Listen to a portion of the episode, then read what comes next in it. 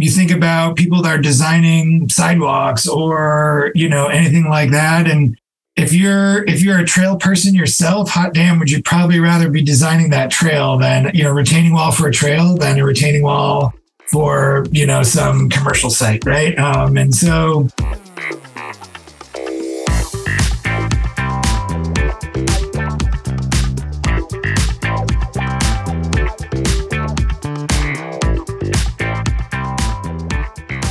Welcome to Trail Effect. I am your host, Josh Blom. Trail Effect is a show that dives into the stories behind trails, the communities that embrace trails, and the people who rely on trails as a way of life. The goal of this show is to turn the stories you will hear from our guests into useful knowledge that can be applied to your community while providing some entertaining and inspirational content. Guests on Trail Effect include trail builders, board members, community leaders, volunteers, and regular people who really enjoy trails. Episode 130 is part 2 of the Value of a Professional Dirt Bike presentation featuring Drew Pollak-Bruce, a senior recreation planner for the SE Group and president of the Society of Outdoor Recreation Professionals. At the 2023 International Trail Summit, Drew teamed up with last week's guest, Greg Mazur, for this presentation. Drew also goes into his thoughts on the 2023 International Trail Summit as a whole and what it's like to get into the outdoor recreation industry as a profession. Cooley Creative is the title sponsor for this episode. They design and build custom websites as well as help companies with branding, photography, and e-commerce.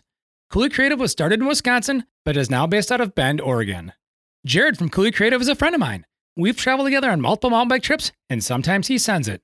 For more information about Cooley Creative, head on over to www.dojustsendit.com.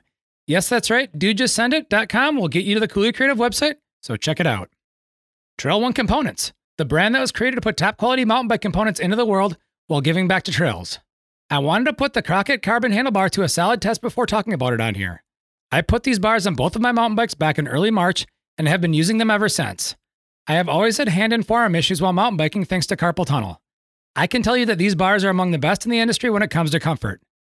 Use the affiliate link to purchase your own Trail One components, and you'll be helping support the podcast in the process. As a bonus, use the code TRAILPOD, as one word, when checking out for a 20% discount on all Trail One components and Kettle Mountain apparel. 230 USA has come on board as an affiliate for the Trail Effect podcast. If you are familiar with rooftop tents and overlanding, 230 has likely been on your radar. Check out their affiliate link on the Trail Effect website and learn about the well-thought-out designs that 230 has to offer. Now on to the Trail Effect with Drew Pollak-Bruce and part 2 of the Value of a Professional Dirt Bag.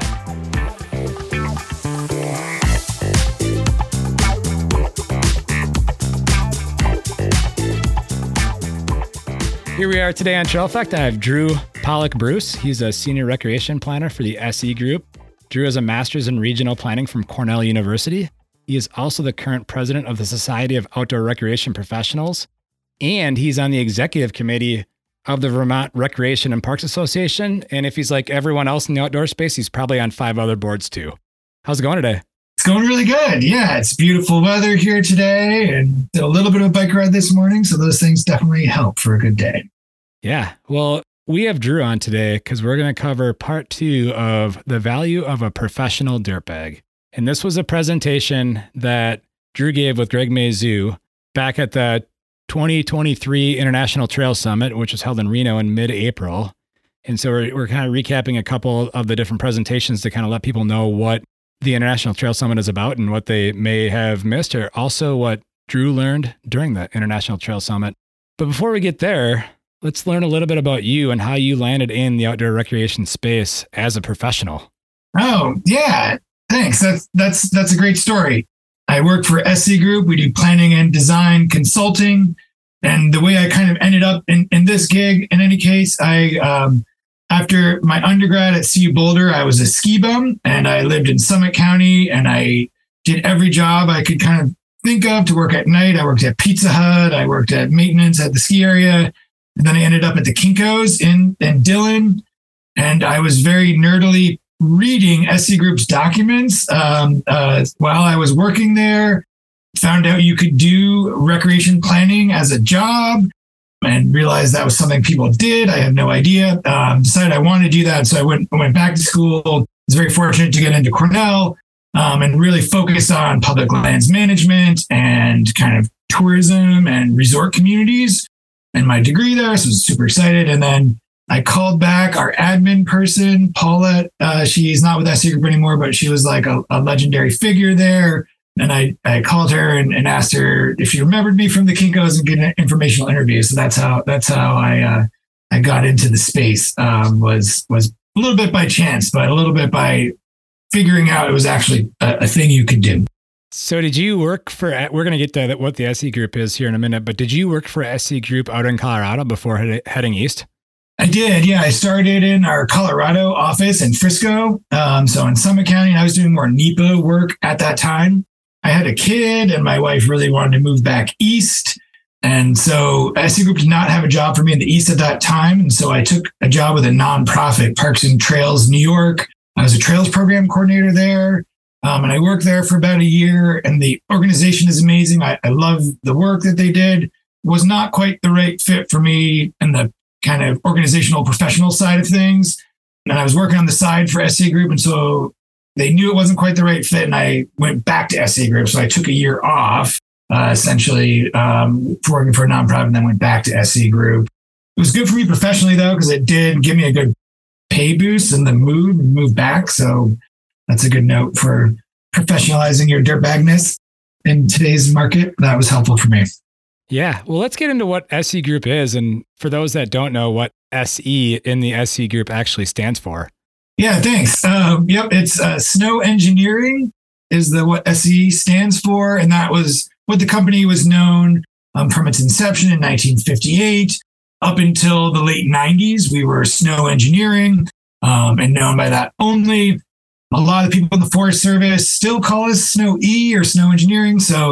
But we started out in 1958 doing ski area planning and design. We designed lifts and trails, base areas, and some of the resort properties. We still do a lot of that work, and we have worked with almost every ski area in North America. So there's a little over 250 of them, and we've worked with the lion's share of them.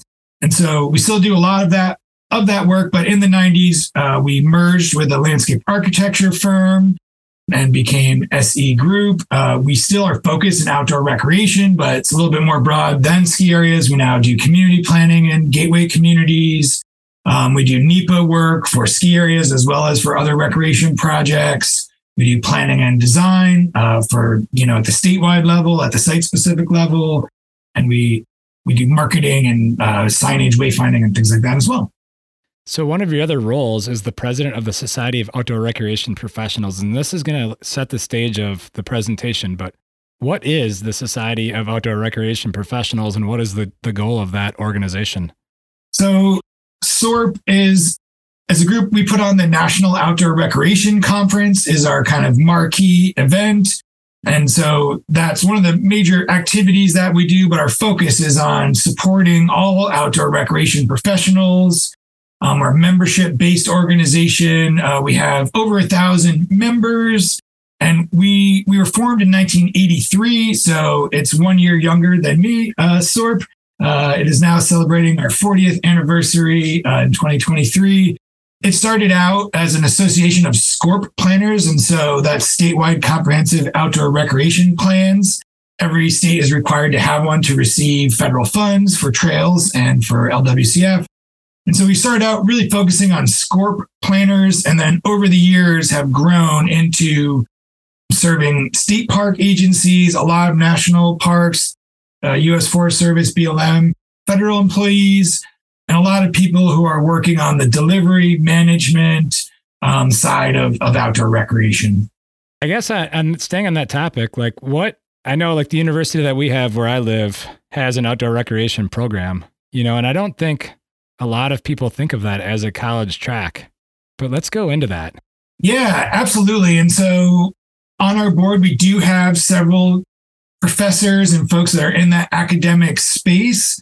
And I think there is a big kind of disconnect where people very easily can see a profession within transportation planning or community planning or the engineering trades or things like that seem like very viable, visible pathways.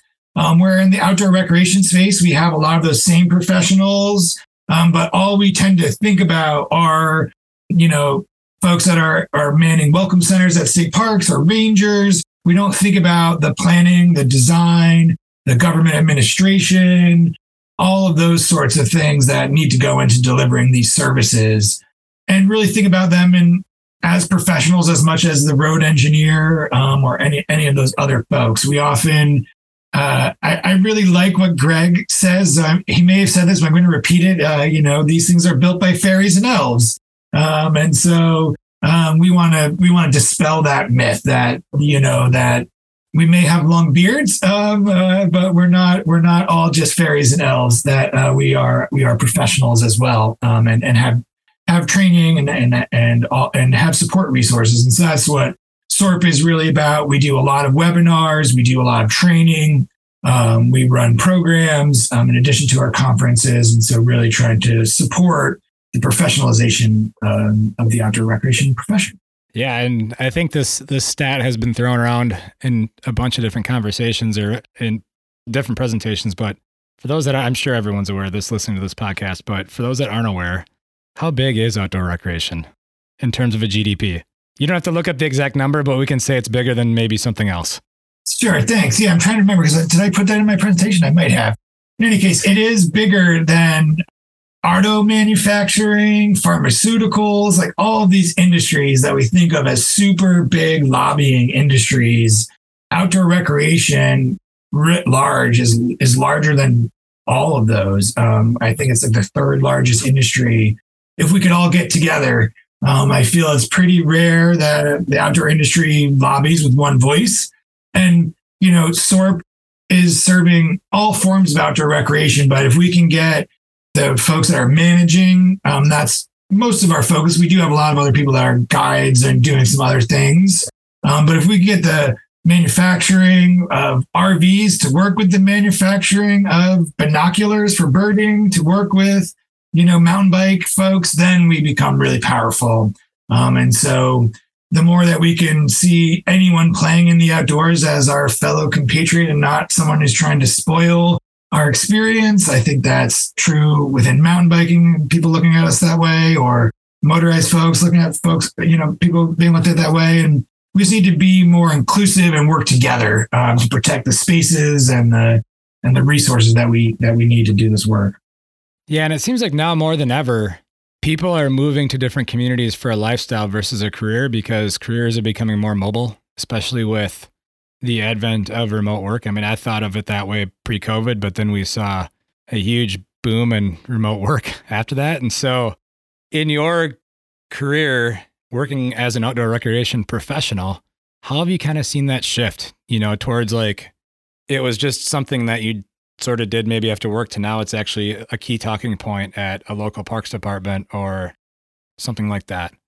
Yeah, I would mention, just around that remote work piece, SE Group has done a lot of work with some of those resort communities. And I think about the Mad River Valley. We did an economic study there. It's part of here in Vermont, where there's really high quality skiing and mountain biking, some other recreation, really well known for that. Stowe and Sugarbush are kind of on either end of the valley. But they had 50% of people working remotely pre-pandemic. This was in the early 2010s. This was 2012, I think the study was done. And so places that had really high recreation offering were already drawing people who could choose where they want to live. And then through the pandemic, we've seen this in gateway communities and ski communities. Schools are double what they used to be before pandemic, because people are moving into those second homes more permanently or more long-term. And it's one of those strategies around outdoor recreation is one of those strategies that it serves local folks. It serves people moving to an area. It's a reason people want to move someplace. So you can retain employees. You can draw new people in. So it's a really good strategy for that. I think it's now at a point where we need to make the industry accessible to people. We need, and this is starting to get into some of that from the presentation, there are some real challenges in outdoor recreation. One of those is, finding jobs that do sustain lifelong careers and career pathways. You can luck into a good career in outdoor recreation, but you can also find yourself stringing together multiple jobs, seasonal jobs. And so working through that. I think too, we saw the Outdoor Business Journal found that the average base salary for outdoor rec professionals is $75,000, though, with 40% making more than that. And I think that's a myth. People don't believe that stat, but that's because they're focused on the rangers. They're not focused on everybody who's working in this space. And so I think we need to make people know there are career paths, but also encourage more opportunity to have a long-term career, to be able to move between jobs.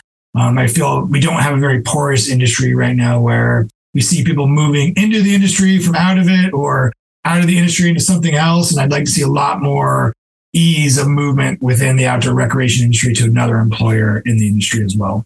Yeah, that was a stat at the presentation that I think a couple of people in the room even turned their nose up at. We're like, I don't know if that's really true. And I'm with you on it. I do believe it's true because I think people are looking at it from the perspective, like you said, like the park rangers or even like working for a local conservation corps or whatever, like as a college gig. And then they get that confused with like, I'm a mid-40s professional, right? Yep. And I think also that stat too, it's Outdoor Business Journal, so it's not my statistic, but they are talking about Patagonia. They are talking about Vail Resorts, right? They're talking about some big corporations that also have some high salary folks. And so that's where we need to see the outdoor industry in its entirety, that it, you know, it's not just frontlines people or just the public sector. There's private sector things happening in that space. And like I said, the porousness between that. I'd love for someone to be able to go from a Forest Service job and then work for Vail Resorts, helping them with their land management decision-making as well, because those things are happening together a lot of the time. And we just need more connection, I think, to do that. Yeah. And I think as we, what do we call the last 2 years, like the Great Shuffle or something like that? You know, where there's a lot of reorg going on and people just moving between jobs or, you know, baby boomers retiring and stuff like that. Like, I think you're going to start to see more of that. And my hope is that outdoor recreation profession is one of the winners of the Great Shuffle. I hope that people shuffle towards us and away from less fun jobs in a way. You know, I was saying this to a colleague earlier, we are in the business of fun, you know, like it's all work. Like they're paying us money because it's not easy. And sometimes it's stressful and it's a job, but we are in the business of fun. You know, if you're in the job for Wall Street banking, it's not quite as fun as talking about trails, you know? And so I hope that if we can get the pay where it needs to be and we can get the like career paths where they need to be, we'll be ultimate winners in that Great Shuffle, that people will shuffle away from some of those other professions and towards outdoor recreation maybe. Yeah. And one of the things that Greg brought up in his talk, and I didn't remember him talk about this during the presentation. And I was at the presentation. I was actually front row at the presentation. I remember. It was that, you know, when he's driving around Colorado doing what he does, almost every job site that he goes past for like, say, highway road construction or something like that has at least one vehicle near the construction shack with a trailer pad or a trail pad. I mean, a tailgate pad. I'm sorry, a tailgate pad on the back of that truck. And he, you know, he talked about how like, I just want to pull into that job site, figure out who, if that employee's like an operator and then ask them, you know, how would they feel about transitioning into operating for trail construction instead of operating for road construction? I think there's such an opportunity there because I think there are so many folks that are in these skilled trades that are in that space. Also, you know, like you think about people that are designing sidewalks or, you know, anything like that. And if you're a trail person yourself, hot damn, would you probably rather be designing that trail than, you know, retaining wall for a trail than a retaining wall for, you know, some commercial site, right? And so I think if they could see that same level of professionalism, and I think that's where we need to get to attract, you know, those people and entice them further. They want to work for us. They're just like, well, is that can I get a career there? Like I can in, you know, big time engineering. And sometimes I think about those people like there is Stantec, right? They are an international engineering firm. SE Group partners with them. They have, I think, if I remember, this was a few years ago, like 22,000 employees. But they have a little action sports group. They have a small group of people that do some of this work. But I got to assume there are way more of those 22,000 employees that would rather be working on on our stuff than, you know, some of that bigger civil stuff. And I feel if we can create a lane, and that's why I didn't even think of this, but I was really impressed when Greg did show as part of the presentation that he went and presented to the Society of Civil Engineers about the Palisade Plunge and just speak about trails in that venue. And to me, it was like, kind of like, aha, like obvious, but also I'd never thought of it. And it was amazing. It's like, yes, of course. Like we need to be seen just like a water project, a sewer project, a road project, a bridge project, a trail project needs to be kind of in that same space. So then people see all those professionals they see building bridges are can be just as professional when you're building a trail as well. Especially bridges for trails. Yeah, exactly. And we need to we use civils anyway. And they every single civil who has to do a bridge design for a trail loves it. It's like their best bridge projects almost every time. Yeah. And you're not playing on the interstate. I know, you know, with my time at Wisconsin DOT, like the worst place the place I avoided the most was anything that had to do with the interstate. Yeah. Well, it's like the amount of hurdles and right. Yeah. Or, you know, well, it's just dangerous. Like, and I mean physically, like playing on the interstate. Yo, yeah. Oh my gosh. Great. I'd much rather be on that 2-lane state highway that sees like 300 cars a day. Yeah. Oh my gosh. And ideally the trails are even more safe than that. So, you know. Exactly. What are some of the other highlights that you brought about during your presentation, or at least stuff that sticks out in your head? And that could be highlights that you presented, or even highlights that maybe came back to you from questions from the audience and whatnot. I think one of the most important things from that was the Outdoor Recreation Roundtable with Oregon State University had done that report on what the recreation workforce needs. And I think kind of just quickly touching on those, I think that's a really important thing for us all to be thinking about. The number one need was defining and closing the outdoor skills gap. And so I think that's somewhere where SORP will be hopefully really involved. American Trails and PTBA as well, of trying to identify what are those core skills, like has already been identified for civil engineering. Like what are those core skills and certifications that you need to demonstrate to become a certified outdoor recreation planner or a certified trail builder, like you can for a certified engineer. And so looking at that, as I had mentioned, the misconceptions of outdoor work, so people know what it is and it's visible. The inclusive workforce and diversity, making sure that we're reaching all sectors of the American public and we're engaging with them, not just trying to get them to go on trails, but actually manage, build, and think about them from the beginning. And then the last one is probably the most important to our workforce. It's across the American industries, but I think given where we're at with pay and kind of especially the kind of nature of our work, a lot of folks in the Forest Service are moving every year or two. Happens in trail building, happens with a lot of outdoor folks. They do have to move around a little bit. So housing availability and affordability is just so critical, because if people can't afford to live in these places, these trail meccas, that's what we see, you know, Jackson Hole or Park City, even Bentonville now, any of these places where you could think of as I'm moving there for the trails. And, you know, that's my number one thing. Like housing is really difficult there. Even in rural communities that are up and coming, trying to become a trail place and have nothing yet, those places are even challenging for affordability and housing. Here where I sit in Vermont, we have the slowest rate of new housing build in the nation. And, you know, and that's partially, and a lot of Vermont looks like a lot of trail communities. We're rural. We have, you know, a lot of small towns trying to grab onto the economics. And so that's a big challenge. And I think something that we need to be a voice. There's a lot of people advocating for housing and affordable housing in America, but we need to be a voice for that as well. Well, and I think something we really need to do a better job at is a lot of outdoor recreation infrastructure has been built on the backs of volunteers, right? And that's something that if we want to continue to grow the activity, whatever that activity is, it could anything in the outdoor recreation space. I mean, trails a lot, or you could probably, I would say more so than almost anything we're traditionally volunteer built, you know, but to move into that professional sense to like, these trails bring a lot of value to your community, whether it's from a tourist perspective, but more importantly, just to the livelihood and livability of a community in terms of all the health and wellness benefits. Like, what are your thoughts on that? Yeah.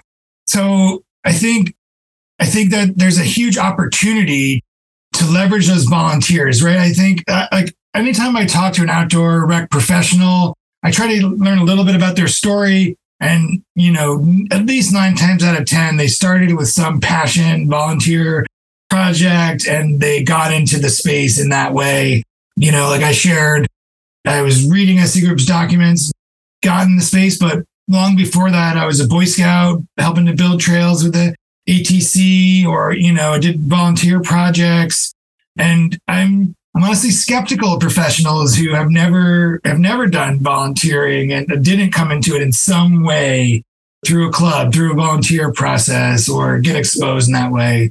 I think partially that's how people do get exposed to the work, but it's really important piece for of the industry and I think of growing professionals. We need to have a pathway to grow, easily transition from an Uber volunteer into a professional as well. And so I think making that pathway kind of grow up, I think, is really helpful. And then kind of thinking about that idea around economic vitality and like bringing people in. I think about, this is a project in your hometown or your home state of Wisconsin, but I think about Rib Mountain State Park and Granite Peak and a project we did there. And there's a doctor with SeaWalk who referenced moving from Colorado back to Wausau because of the recreational offering. And it's a really niche like surgery that he does. And it really helped, you know, that level of offering helped attract that person in. Or I think about here in Vermont, there were some companies that they needed mechanical engineers to design manufacturing equipment. And in one town, they had tried for years to hire someone.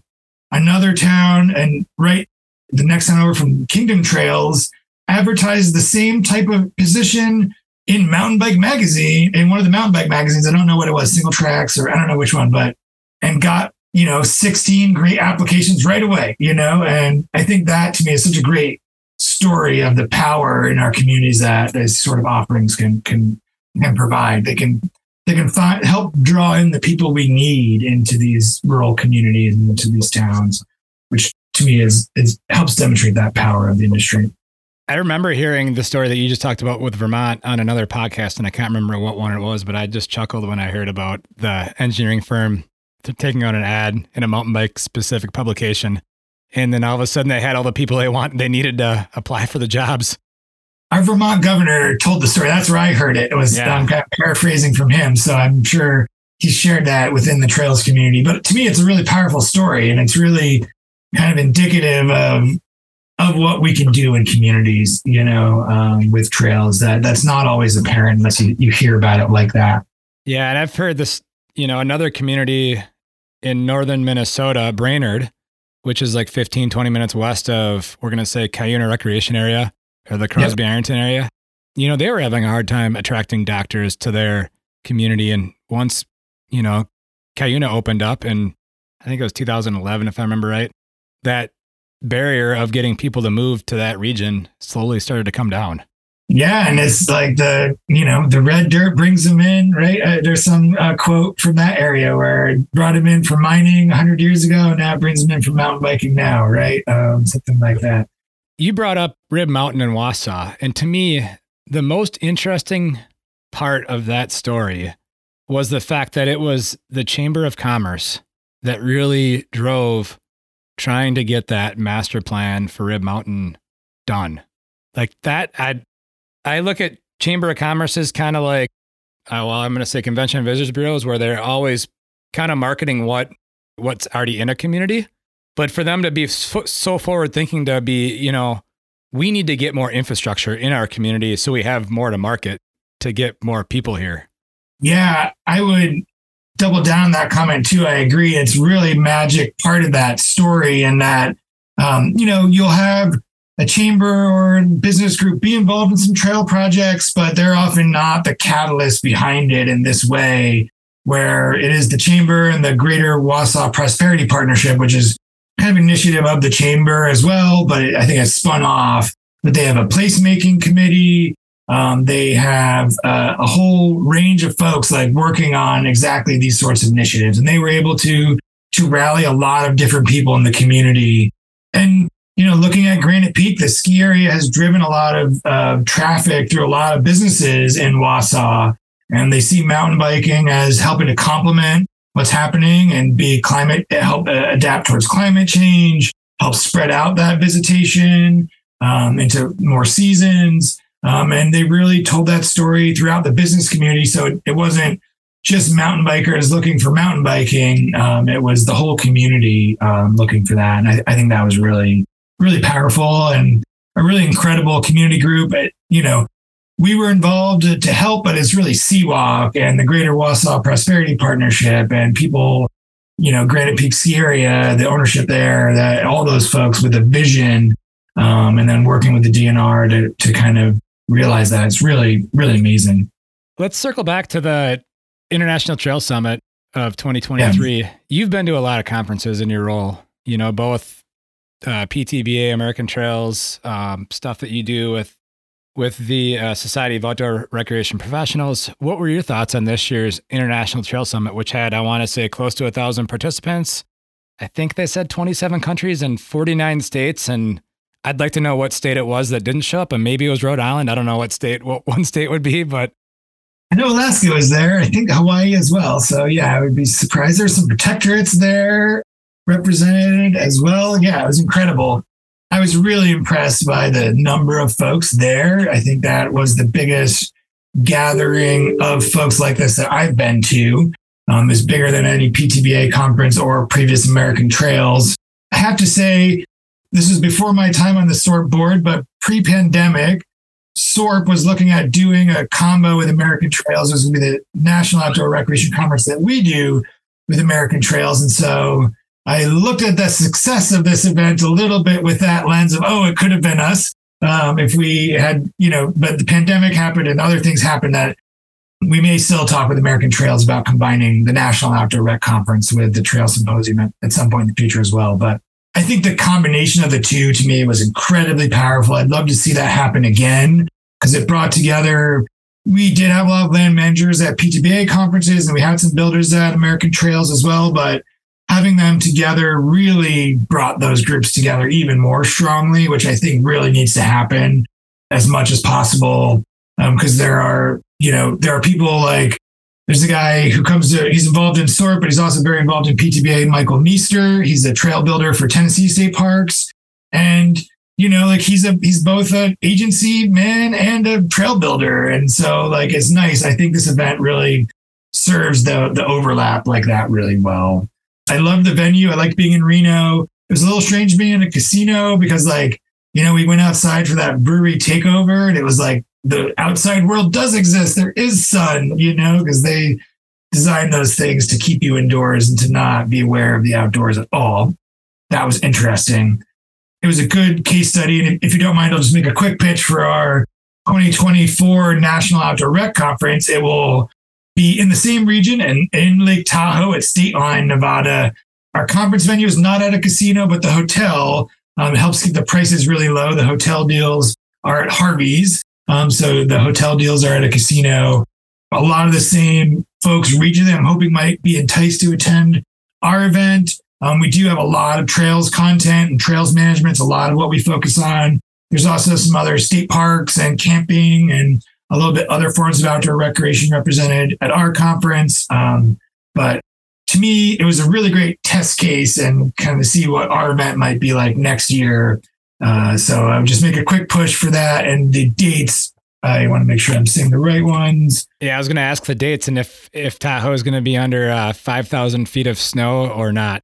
Ideally not is the idea. They thought not. It will be May 6th through 9th. So it could be right on the cusp, actually, but they're thinking we were there in April just now, and there wasn't a ton of snow, but there was some. I did ski at Mount Rose while I was out there for ITS, so that was sweet, but it was definitely springish conditions. And so we may get a little bit of snow and a little bit of sun. It's May 6th through 9th, 2024. I don't know if they've announced if there's going to be a PTBA conference or what the next PTBA conference dates are, but I believe they're working on another combined American Trails PTBA Summit for 2025. I think they're going to try to do those every other year now, or at least for the foreseeable future. Good. Yeah, because I think that's where International Trails was always every 2 years. And I think PTBA has been every year. Maybe they keep it that way. That could be really nice. I would love to see that.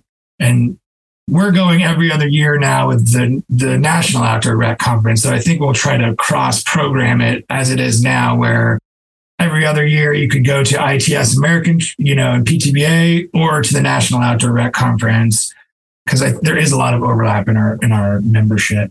Do you try to bounce back and forth in other parts of the country then? Like, obviously, if 2024, you're going to be on the West Coast. I'm thinking you'd probably bounce back to the East at some point. Yep. Our last one was in Knoxville last year in 2022. And I got involved in 2018 because it was in Burlington, Vermont. And that's how I kind of got pulled into the organization. So yeah, absolutely. We moved throughout the regions. We've done, before that, we did South Dakota, and we had 2 virtual ones through COVID. And then we've done Knoxville, and then Tahoe will be our next. I'm not sure where our 2026 venue is going to be, but I think it may be somewhere in the central United States would be my guess. But we'll see where that shakes out. I should also just mention, if you don't mind too, our other events. We do have regional meetups that SORP is working on. And so there's one at Acadia National Park happening in August. And so that's a visitor use management workshop. It's a 2-day workshop, but the conference venue is within the park, Scudic Institute, which is part of the national park. The lodging is too, so it's going to be really beautiful. That's August 15th through 17th. And we're going to continue to have smaller regional events like that in 2024. And so we'll have at least 3 smaller regional events, as well as the National Outdoor Rec Conference in 2024. Since we're on the topic of the Society of Outdoor Recreation Professionals, what does it take to become a member? I know you talked about this during the presentation. Yeah, thanks. It's super easy. As an individual, you can sign up as a member. It's $40. We'd love folks to do that. If you are within the National Park Service, the U.S. Forest Service, the BLM, there are a handful of state agencies. I know Maine State Parks is one now too. With organizational memberships, you can join at no additional cost to those organizations. You just need to reach out to your membership coordinator or our executive director, and they will add your email. But if you have an email that ends in BLM or Forest Service or Park Service, you can join at no cost. We're also in the process of selling those organizational memberships. So if you sit somewhere at a state park agency and want to get an organizational membership, we'd love to talk with you about that and could help get you and all of your staff at a municipal agency or company, any organization, and universities can join as organizational members or as individual members. Our website is recpro.org. Right now, it's a great website, but it is definitely needs some love, and we're on the process. We have a new CRM, constituent management system and we'll have a new website coming on this year as well. So go there right today and know it's going to be even better in the near future, but you can definitely become a member there right now. Yeah. And we'll definitely put the link to that in the show notes as well. We try to put all the links so you'll find links to International Trail Summit, SE Group, Society of Outdoor Recreational Professionals, all the stuff we talked about here will be in the show notes as well. That's awesome. And let me just throw out one more link, because this was awesome, the presentation, and I think a really important resource. And really good for American Trails, because they were very great hosts. They have a website called trailskills.org. And that, as we were mentioning earlier with the skills gap, that is very much focused on identifying those skills and providing training around that. And so if you're there looking at growing your outdoor recreation professional career, your trail planning or management building career, check out trailskills.org from American Trails. And there's a whole training curriculum that can help support continued development. Well, before we wrap up every episode, I ask just about everybody, and this will be a good one for you, what they look for in a trails or outdoor community. Say they're going to travel, relocate, say you were told you had to move somewhere else. Like what kind of amenities would you be looking for? And this especially applies to you, since this is like literally your line of work. Yeah. It's really interesting. I have relocated. My wife and I moved 10 times in 10 years when I was, in my younger days. I've now lived in Vermont for 9 years. So that's been a while, but I have relocated for trails several times in my life. I do love to be right next to a trail when I look for a house to buy or rent, and I have lived on a couple of rail trails. That was really great for commuting. But honestly, I think the number one telltale of quality or experience to me would be the club or programming that's associated with the trail offerings. If they have incredible events, if there's a super fun, like in Vermont, we have a really good Halloween costume bike ride in the community. That is just like the most fun on a bike you can have. And so I really look for those things where there's really strong evidence of like community events and clubs, because that's going to, everyone can get a rad trail built, but not everyone can have that community that surrounds it. And so I would look for that in a place where I was going to try to locate. And I think it's really hard because I love literally every trail community that I've been to. They are my world to visit and enjoy them. Honestly, I feel like I'm very blessed in my work that I do get to go around and talk with folks about how to become a more trail friendly community and all those sorts of things. But I would say too, it is always the people. It's always the people that make these places special. And so the Kingdom Trails are special because the people designed the trails in a way and have built that offering in a way. It's the same in Fruta. It's the people that make these places what they are and different from each other. And so that to me is really the differentiator. Yeah. And a little while ago, you brought up Knoxville as a community. How's that? I mean, I've been in Knoxville a handful of times, and Knoxville's a pretty big feature on this podcast a while ago. And how was that for your Society of Outdoor Recreational Professionals conference there?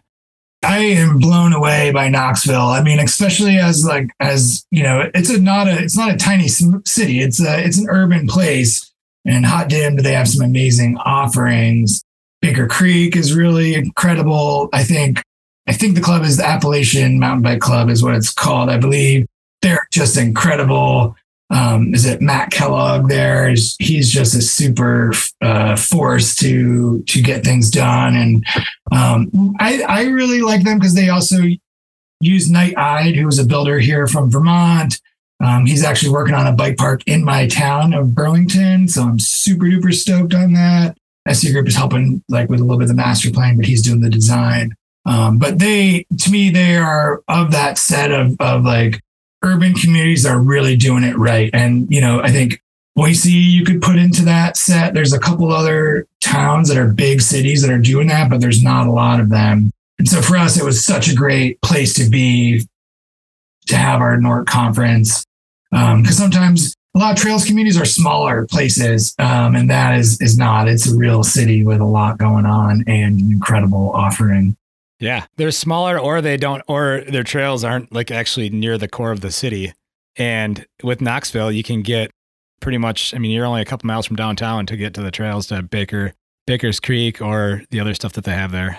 Connected with Bike Path and with the urban wilderness connections. And yeah, it's really, really well done. And we'll see. Salt Lake City's on its rise. Their Foothills Trail System there is really nice and super accessible. They're working to manage that and make that even better, So I think a lot of our bigger cities in America I hope that we're going to see a real flourishing over the next 10 years of them really grabbing onto it. There is a bike park in New York City, right? There's a Velo Solutions. It'll be a little bit trickier perhaps to get some real sick rad mountain biking in New York City, but I bet even that can happen. And I think we're going to see more and more pushes towards that. They're doing the downtown boathouse and they're really grabbing onto all the recreation they can too. And I think I'd love to see every city. They're not too big for it. That it's a part of everyone's tourism and workforce mix of having those offerings. Yeah. And to bring this full circle, if that's the case, we're going to need a lot more outdoor recreation professionals to get it done. That's exactly right. And I think we are seeing that demand. SE Group has grown we've hired, almost a third of our company is new since the start of the pandemic. We've seen a lot of growth in the industry. There's a lot of spending in the public sector broadly from, the American Recovery Act and all those things. But recreation even more so. And we, you know, we've been beating a drum that it's like, it's a core service, just like sewer and water and roads. But I think the American public actually is like beating that drum now too, where they see it as a critical service. And I think the pandemic was super helpful. So we need your help in this industry. There are jobs with the federal agencies. There's jobs with SE Group right today on our website, on Basecamp Outdoors. So get out there and get into it because it's a great time to get into the industry. Yeah. And I think just about every, at least we're going to say larger to middle-sized to larger trail building contractors hiring as well. So there's stuff out there. Absolutely. Yeah. Greg's hiring. I think maybe folks at Rock Solid may be hiring from what I understand. There's a lot out there. I know even some of the smaller ones that, you know, maybe are one or two, you know, maybe they have one or two operators and they're just doing smaller projects. They're still looking for hand workers or whatever, machine operators, all the things. And as planning becomes more important and design becomes more important, that's just another avenue for pulling professionals out of a different, you know, more traditional works field into this field. So seeing that where people want a little bit more environmental review, we're seeing trails being treated a bit more like roads, road building process, which is good for us as well, but it does take more higher level of review and thinking and planning and analysis. And we need professionals to do that. So if you love GIS or love those things already, but want to do it on trails, please, now's the time. Yeah. And if you're an organization looking to get trails built, I mean, I've talked about this in almost every show, trail plans unlock funding. Thank you. Oh my gosh. That's like the number one thing you should be saying. That's incredible. Yeah. That's how, you know, I'm a planner, so I will always promote planning, probably too much, but it's 100% true that it helps you unlock funding, phase things properly, you know, understand how to move from step to step and get things done. It helps with funding. And two, it helps, like we see here in Vermont on the Belmont Trail I had mentioned earlier before we started recording, I think.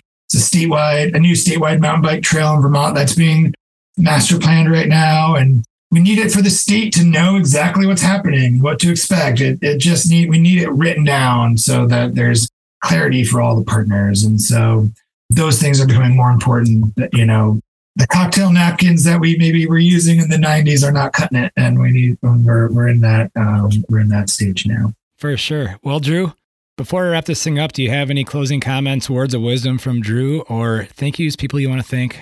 Yeah, well, I would thank you to start. Thank you so much for having me and for doing this podcast. I think it's incredibly valuable to the trails community. So I really appreciate the work that you're doing there and for having me. I got to thank SE Group because that's an amazing place for me to work. And everybody else at SORB, I am just kind of one person among many who helped to deliver that organization. But our executive director, Rachel Franchina, as well as lots of other folks really are pulling their weight there with SORB too. So, yeah, I would thank all of those people. And I don't know about words of wisdom, but maybe I would say follow your passion and the rest will come. And I'll work to make sure it's a professional option that you have. I'll do my best to do that. And there's a lot of other people working to support the professionals in this space as you do your work. Yeah. Well, I thank you for taking time out of your Friday afternoon here to get this recorded so we can get this out to the masses for people to listen to, and we'll get some more people rolling into the outdoor space as professionals. So thank you very much. Awesome. Thank you. Thank you for listening. Next week, we'll be featuring Luther Probst, a keynote speaker from the 2023 International Trail Summit. Luther provides a unique perspective on trails, community development, and advocacy. If you like what you have heard, please take the time to share these shows with others. Sharing these shows will help create awareness of both the guests who have taken the time to be on the show and the podcast series itself. Also, if you're new to the Trail Effect podcast, check out our ever-expanding library of episodes. If you listen to the Trail Effect on Apple Podcasts or Spotify, please don't forget to leave a rating and review, as this is one of the best ways to show your support for the Trail Effect podcast. Also, don't forget to check out Cooley Creative at www.dojustsendit.com. For additional ways to help support the Trail Effect podcast, check out the affiliate links on the Trail Effect website, where you'll find links to Kettle Mountain Apparel, Trail One Components, Worldwide Cyclery, and Now 230 USA. By using the affiliate links found at www.traileffectpodcast.com, a small commission will come back to the podcast, which helps keep this thing going. This podcast has been edited and produced by Evolution Trail Services. Thank you again for listening.